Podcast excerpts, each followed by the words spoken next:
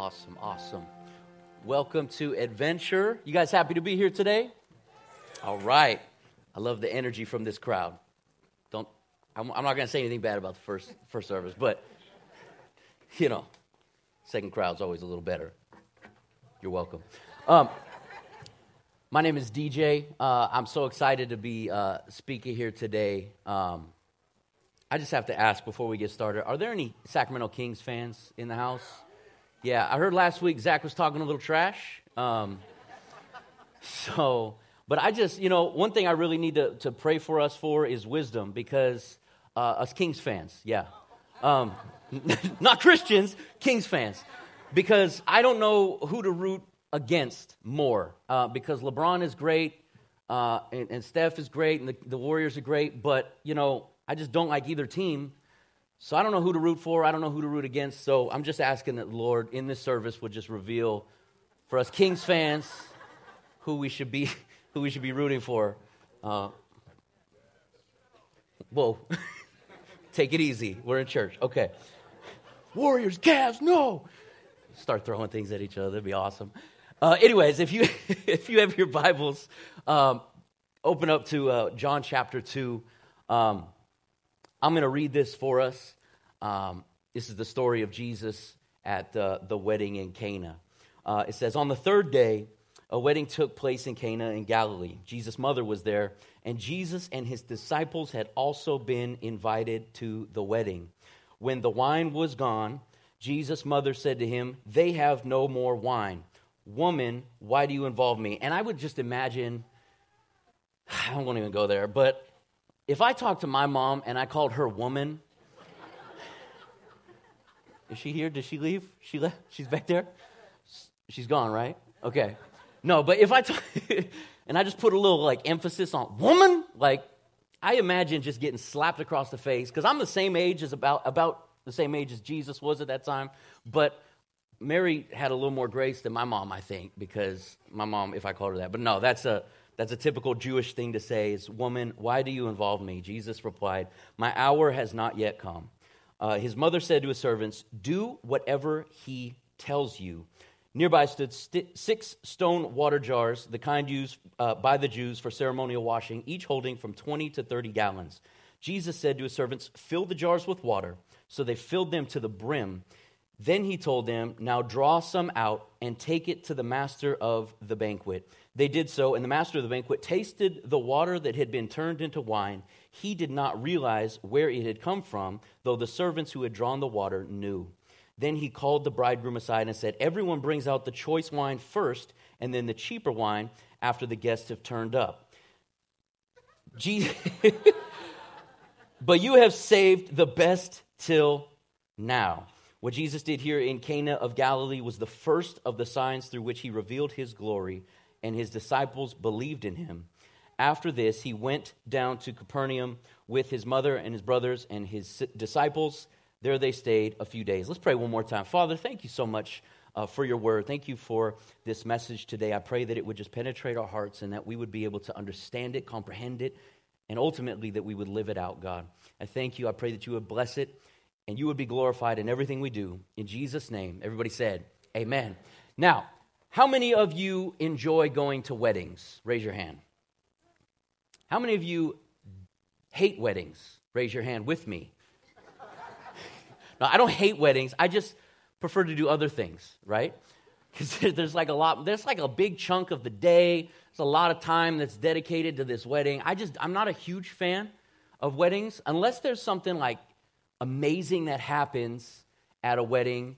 You ever been to a wedding where, like, oh, it's cool? You know? Yeah. I've been to so many, like, extra boring weddings where, like, oh, it's cool. You know, the bride is beautiful. Everybody's, like, dressed up. That's neat. Every other wedding is the same, right? Unless there's something, like, super spiffy that happens, I'm not really that into it. My sister's wedding was pretty cool. I'm not to lie. I was a part of the, the ceremony and everything, and I had no idea this was about to happen. Now, don't dance at my sister's wedding. Check it out. My dad's about to cry. It's beautiful.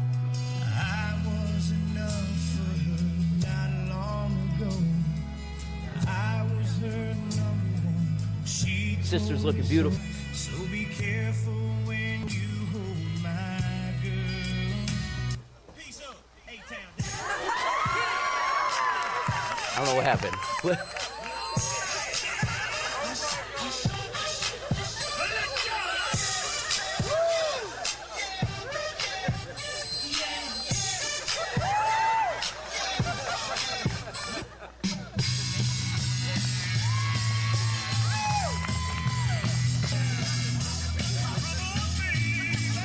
Sprinkler. Bad back. And then it just, you know, and then we had to cut the video because it just, you know, we can't let that get out in the public. What happened after that? But it was amazing. I had no idea that that was going to happen, and I was like, I was so blown away. My sister kept it a secret, and I think there was only like a few people that knew about it, and I was just like, wow, I'll never forget that because most borings are, or most weddings, sorry, borings, most weddings are boring. Borings are weddings. Anyway, same thing. So, but but I'm not a huge, huge fan of weddings, and but i I've come to discover that not all weddings are equal, right? Because we're everybody's now coming down off the high of the royal wedding. There's like Netflix specials, Hulu specials on the royal wedding, and it's like, what in the world are we celebrating these people for? You don't know them, I don't know them, who cares, right? I don't care. My amen over here. We don't care about them. They're from Britain, okay? Like, I'll just leave it right there. Fourth of July is coming up. Anyways, so, whoa, sorry if there's any British people. But okay, so there's a difference between like the royal wedding and then like the Tahoe Chapel wedding. Anybody ever been to a Tahoe Chapel wedding? I love Tahoe Chapel weddings. Like some of our best friends from high school got married at a Tahoe Chapel, and it was like the best time ever. But I'm just not a fan uh, of wedding. I actually got married when I was 19 to this beautiful young lady over here, and it's too early. I'm just gonna. It was, but I love my wife. We've been, we're gonna be celebrating 12 years. Thank you for helping me. But uh, yeah, so I got married when I was 19, and I thank God every single day for her, yes, but also that Pinterest was not invented yet. because all I see now are Pinterest weddings, and Pinterest weddings are so annoying to me. I cannot stand the Pinterest wedding because there's the grays, the browns, everybody's got the, what's the, the color? Uh, taupe, thank you. Everybody wants to have a taupe wedding. There's minimalistic napkins, you know, like there's all these different things. Everybody wants to do the next greatest thing and put it on Pinterest. And nobody wants to get married to get married anymore. Everybody just wants to get married to put it on Pinterest. Amen. Thank you. Like, so I just, I just thank God that, that Pinterest uh, was not invented because Pinterest has totally revolutionized the wedding game. And I just, I'm not with that. But here we have Jesus at this wedding, which was not a Pinterest wedding. And I thank God that it wasn't a Pinterest wedding. Um, and this is kind of the, the soft launch to Jesus in his public ministry. This is a, a kind of a quiet event at a funeral. This is a quiet miracle. Um, nobody really knows what's going on, and, and, and Mary approaches him and says, Hey, this is, you know, this is what's going on. This is the dilemma that we have. This is, this is the problem. We've run out of wine. And all of this stuff is going on, and, and we have Jesus at the wedding. So we're going to look at the, the four P's of Jesus at this wedding, the everyday Jesus at this regular, ordinary wedding. So the first one is the presence of Jesus. The first uh, verse says this A wedding took place at Cana in Galilee. Now, this isn't a typical Western or American wedding where you would have everybody, you'd get the, the invitations, you would come to the wedding, you'd sit down in a church, the bride and groom, they, everybody walks in, you know, they have the ceremony, everybody walks out, we go to the reception, we have a good time, dance, all this, that, blah, blah, blah, some speeches, and then everybody goes home, bride and groom go to their honeymoon. That's it. That's the typical traditional American or Western wedding. This was not that. The typical Jewish wedding would be sometimes up to a week long. Think about that. That's a lot of Pinterest if you had to do that now. So, typical Jewish wedding would last for that long, depending on how much money the, the families had, which oftentimes was not very much money. But they would come together, and the, the bride and groom, they would have their ceremony, and then they would have a great feast. They would serve food, they would serve wine, all of this stuff. Everybody would drink way too much, and they would celebrate these two people getting married. That the first night, they would take everybody home. They would literally find the longest way to get to their, their, their house, and they would parade them through the streets like royalty. And this is what they would do. They would show everybody, the whole community, this is the new couple that's gotten married. The next morning, they would do it all again. They would wake up, bring the bride and groom, parade them through the streets, and that would go on for about a week. And so this was kind of a, an escape to royalty for the oftentimes very, very poor Jewish life. And so this was kind of a chance for everybody that was at the wedding to get away from the regular poverty that they were stuck in and the everyday uh, oppression by the Romans at that time that they were stuck in and they would be able to celebrate this couple and we don't have to kind of we don't have to worry about all the, the everyday dealings and so that's what a typical Jewish wedding was like. And to run out of wine at a Jewish wedding was like the biggest no-no okay? It was like the biggest faux pas that you could ever that you could ever imagine. And oftentimes, if that was to happen, there was wine that would run out, there would be lawsuits, literal lawsuits between the bride's family and the groom's family, and they would, there would be family arguments. And if it wasn't resolved, there would be oftentimes like fights that would happen between the families. So this is, this is a big deal. This is a big dilemma that would be like, it would reflect so poorly. If anybody was to find out about this, this would be a terrible, terrible thing for the groom and his family. So you have all of this stuff happening. You have this ceremony that's going on. And who's there? Say it. Okay, Jesus, thank you. You guys are a good crowd. The question today have you invited Jesus to the party? Have you invited Jesus to the party? And look at, we're going to look at four different things that we need to invite. I believe we need to invite Jesus into. The first is invite him into your daily, every single day we have our, our daily. Do you invite Jesus into the regular mundane things in your life? Because oftentimes we think, okay, I'm too boring, or I have too much going on, God has too much going on. We have we don't really mesh, and so God doesn't have time for me. And so, but I want you to know that Jesus is looking for the invite into your daily life, your regular life, whatever it is that you have going on, Jesus wants to come and then into your decisions. How often do we make decisions without God's counsel? Seriously, how many family decisions or uh, financial decisions or business decisions do we make as Christians where we don't even consult God one bit? And then all of a sudden it turns into a drama, a dilemma, or a disaster, and then we want Jesus there because we haven't invited him to our daily, we haven't regarded him in our decisions. All of a sudden we have our dramas, dilemmas, and disasters and all this stuff goes on, and we're just waiting for God to come rescue us. And finally, have you invited Jesus into your dating, into your marriage? God can fix so much more than just a potential disaster at a wedding. He can fix your marriage. And I want to encourage you today if you're, if you're fighting, if you're struggling, if you're going through a hard time, invite Jesus into your dating, into your marriage. And not only your marriage, your relationships with your friends your relationships, if you're single, if you're dating, invite Jesus in first because he can fix it before the problem ever arises. Does that make sense? So, real simple. How do we invite Jesus?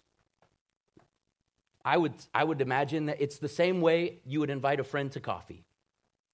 Hey, you want to go to coffee? Sure. I'll be there in 10 minutes. Okay, cool. Bye. That's it. We want to make everything with God like so profound. We want to make it so deep. It has to be so spiritual. We need to read like 18 different scriptures before God can be involved and all this stuff. And literally, God is saying, Wake up and invite me. Wake up and just, and I'll be there.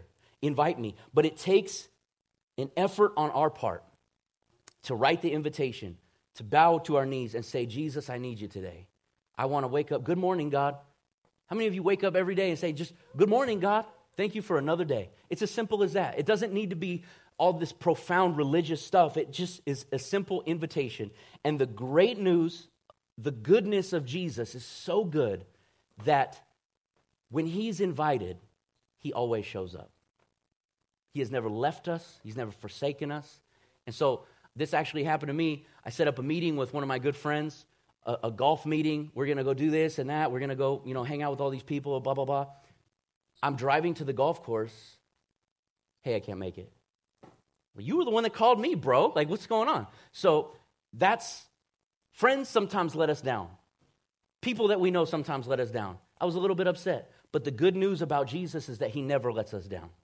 Every time he's invited, he always shows up. And the greatness of that is that the, t- the disaster that was potential was avoided because he was already the, the problem. So, number two, the priorities of Jesus. The priorities of Jesus. And I, I love this. Uh, verse 4 says, My hour has not yet come. He chooses the essential over the urgent. Now, you see, Jesus is, he answers his mother and says, Woman, why do you involve me? My time hasn't come. My hour isn't here yet. The, the, the things that I have, that the, the, Father has planned for me, isn't, it's not time to do this. So we're going to keep it kind of on the hush hush. Jesus, Jesus lives on this kind of a, a heavenly timetable that's laid out by the Father for him. And he has the mentality of, I know who I am, and I know where I'm going. Are the difference bound to what you're bound by? And see, we have to understand our the difference between our priorities and our potential. You see, because all of us are bound by this. And notice it doesn't work and it's not the right time because preachers don't like being timed. No, I'm just kidding. I won't be here for two hours. But if I could be like Flavor Flav and put this on, we are bound by this. Everything that we do is, is in relation to this. We wake up in the morning based on this. We go to work based on this. We get our kids ready, take them to school based on this. We have to go on our lunch break based on this. Everything that we do revolves around this. We get off work at a certain time. We have all of these different things going on in our lives, and it's all based on this. Summer break right now for kids because of this. Everything is bound to this, everything that we do. And Jesus says, I am not bound by what you are bound by. And so we need to understand that he's kind of on a different level than us. He's operating on his father's will and not his own will. And that's how we need to be. And there was a story of a dad uh, who was a famous author way back in the day before typewriters and all that stuff were invented. He, he would pen these books and he would write, write, write, write, write all the time. He's always working, always writing, always doing what he needed to do. And he penned a bunch of different books. And one day his young son came in and said, Dad, why are you always writing? You're always working. Why? And he said he had a moment, like an epiphany, just it just boom in his mind. And he looked to his wife and said, I'm not going to pen another word until my son is out of the house. Because he understood the priorities of his family was so much more important than the potential of a prophet. And I think a lot of us need to understand that. The priorities, we need to get our priorities straight. What is God asking you to prioritize in your life? Is it your family? Is it ministry? What, what, what, is, what is the priority that God has for you that maybe you're putting something else in the way of that? And we get, we, oftentimes we get so busy doing, doing, doing when God has said, Look, I've called you to do something and I need you to prioritize one, me and your family first. And Jesus, we understand, Jesus had all of the potential in the world, clearly. He created the world, like, clearly. But his priority was his disciples, his family, this wedding, the, the miracles he had to perform, all the people he needed to heal, the people he needed to touch. Jesus' priority was here on earth, although he could have saved the world just like that. There was a process, and he understood the priorities of the process. And as we study the book of John, this concept of the hour is very important. And this is just kind of like a study note, but this, this, this concept of the time frame of Jesus, if you look at John chapter 7, therefore Jesus told them, My time is not yet come. For you, any time will do. He says, You guys, you guys will operate whenever. I'm, I'm bound to my Father's will. For you, any time will do, but I'm, I'm, I'm operating on, my, on, on God's time. Uh, John chapter 7, verse 30. At this, they tried to seize him, but no one laid a hand on him because his hour had not yet come. John 8 20. He spoke these words while teaching in the temple courts near the place where, where the offerings were put. Yet no one seized him because his hour had not yet come. John 12 23. Jesus replied, The hour has, uh, has come for the Son of Man to be glorified. John 13 1. Jesus knew that the hour had come for him to leave this world and go to the Father. John 17 1 after Jesus said this, he looked towards heaven and prayed, Father, the hour has come. Glorify your Son so that the Son may glorify you. The question while we're waiting is not when, Lord. It's not when, but rather what, Lord. It's not about us rushing through this life and trying to accomplish all the things that we can accomplish. It's about us getting our priorities straight and understanding that we need to operate on God's timetable And regardless of how much human potential we have, just like the man that laid down his pen, I want to be the kind of dad, I want to be the kind of husband that puts his priorities straight and says, you know what, I'm going to worship God first, and then I'm going to put my family next, and then everything else will fall in line. Does that make sense? James 1 4 says, Let perseverance finish its work so that you may be mature and complete, not lacking anything. We need to learn to sync our lives to Jesus. And if you have a, an iPhone and a MacBook, you, you understand you have to sync different things together. Like I sync my calendar on my computer to my phone, my contacts, all of that stuff is synced. We need to bring the two together. So it's up to us in our daily relationship as we invite Jesus in. We ask the Lord, sync your will to my life. Let me come under your timetable and let me do what you have called me to do. So, number three, the possibilities tells them. He makes our obedience do whatever he tells you, Mary tells them. He makes our obedience his opportunity. He makes our obedience his opportunity. At the wedding, we see this potential disaster. He takes disgrace and turns it into grace. And I love that about goodness, and he makes us absolutely love that. So he takes this water and he turns it into wine. He takes our brokenness and he makes us whole. He takes addicts and makes them witnesses. He takes anxiety and gives us a sound mind. He takes sinners and turns them into saints. And you can go down the list and the line of all the different things that he can take and turn it around. Jesus takes things and he's constantly, all throughout Scripture, he's taking one person that's messed up, making them another thing. But all of this requires obedience from us. And that's the thing that I don't think a lot of, a lot of people like to talk about the obedience factor on our part, right? So I love this quote. It says, it's from Bruce Milne. It says, We all have a tendency to use prayer to dictate to God. Our part is that we lay the need before Him and then trust Him to respond as He wills. That's difficult. Listening to the will of God is sometimes difficult. Uh, we also note that Mary's request was followed by an implicit obedience. Prayer without a willingness to obey is little better than faith without a willingness to work. We have stuff to do. A lot of people think that God needs to do all of it and I'll just show up. That's not the way it works. It's obedience on our part. Have you done what He is telling you to do? Because sometimes God will ask you to do things and it may sound crazy.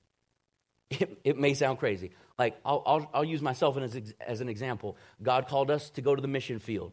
I don't necessarily want to go to the mission field sometimes. I don't know what that looks like. I've never been on a long term mission. I don't know what it's like to live in another country. I visited, but I don't know what it's like to take two young kids and my wife to a country where there is disease and poverty everywhere. I don't know what that looks like. You think I wanted to, to, to sell my house and live in a room with uh, some man and his wife? Like, I, I just don't want to do that stuff. Obedience is sometimes difficult. Can we be honest? Obedience to God is sometimes difficult. It's not my cup of tea to stand up in front of churches and ask people for money. We have a table in the back. but you guys got that, all right? But it, that's not my thing. I, I don't, I don't want to stand up here and, and, and tell you that I need to raise all this money. But God is like, you have to do what you have to do. There's things that we that God requires from us, obedience from us, and it's not always easy. It's not always easy to uproot and go somewhere else. It's not always easy to, to quit that job because God is calling you somewhere else. It's not always easy to open your mouth and share the gospel with a coworker, but it, it requires obedience from us. And the good news about God, when you step out in faith, that is his opportunity to do something great.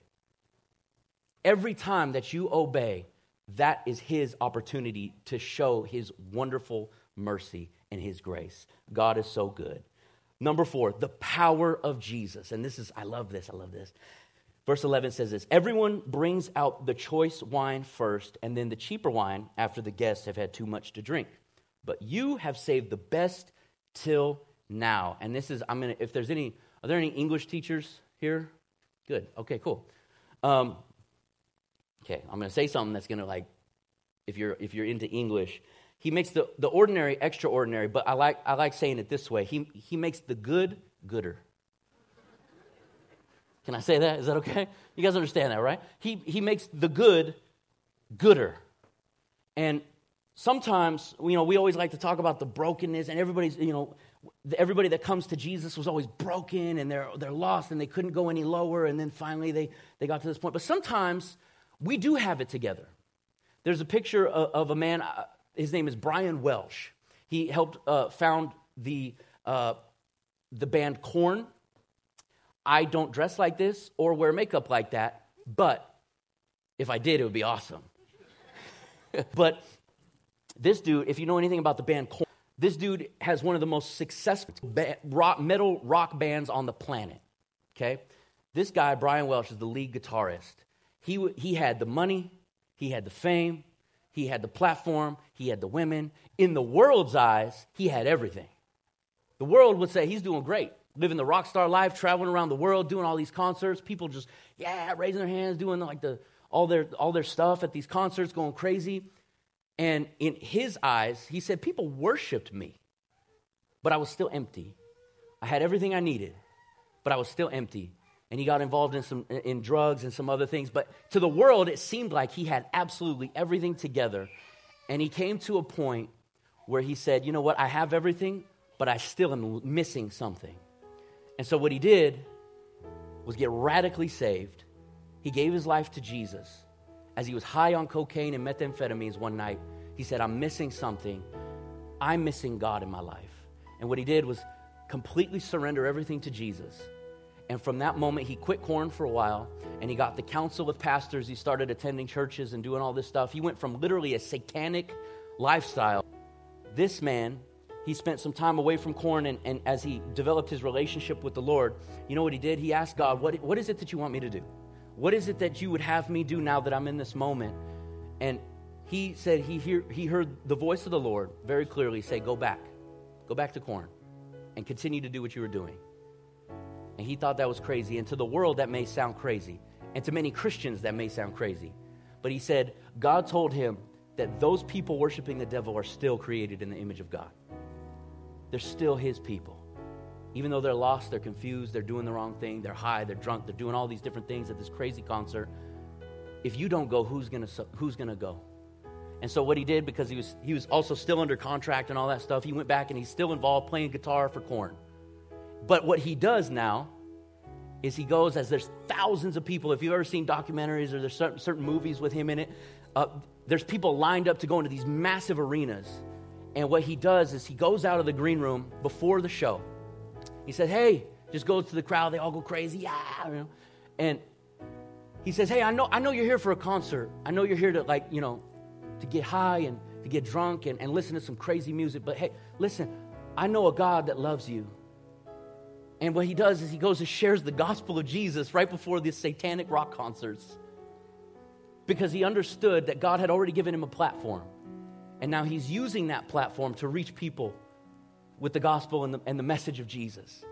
And so he had what he had was good, and now it's gooder because he can use that platform now to literally share Jesus with thousands and thousands of people. Every show, he says he goes out and he, and he just meets with people and he holds hands with people and asks, if there's anybody that's empty in your heart, you can receive Jesus today. Let me tell you about a God that died for you, that loves you so much. Man, and he just shares the gospel openly, and thousands of people are receiving. They're like, Who is this man?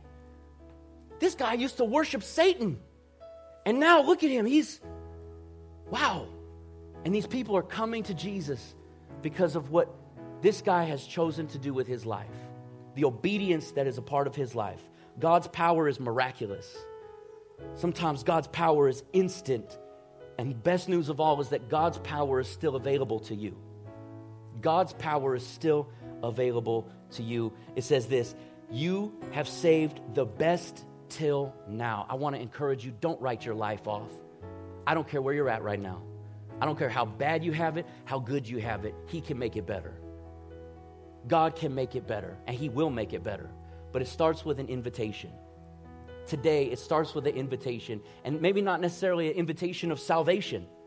Maybe you've already been saved, but you know, you know that God isn't a part of your everyday life.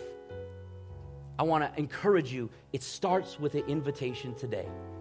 Would you invite Jesus to come be a part of your daily life, your daily decisions, all the dramas and dilemmas in your life, and all of the things that you have going on? Would, would we make the decision today as a church to invite Jesus and have his presence with us? So that as those problems arise, he's already there. We don't need to call on him like a genie in a bottle. We don't have to act like he's just some off, far distant God. God wants to be so involved in your life. He loves you so much. He wants to care every single day for you. He wants to talk to you every single day. He wants to reveal His glory to you every single day. It starts with an invitation. Would you bow your heads with me and close your eyes? If there's anybody here today that does not know what it means to have a relationship with Jesus, and you want to make an invitation today and say, God, come into my life, if that's you today, or maybe you have and you say, you know what, I've, I've kind of fallen away, I've, I've turned my back on you, God, I haven't involved you in my decisions, and I want to re invite you, Jesus. If that's you today, I want you to just slip up your hand in the air right there where you're at. I see your hand, I see your hand. Awesome, awesome. I see your hand. Wonderful. You put your hands down. It all begins with an invitation. And the goodness of Jesus, the good news of, about Jesus, is that he always shows up when he's invited.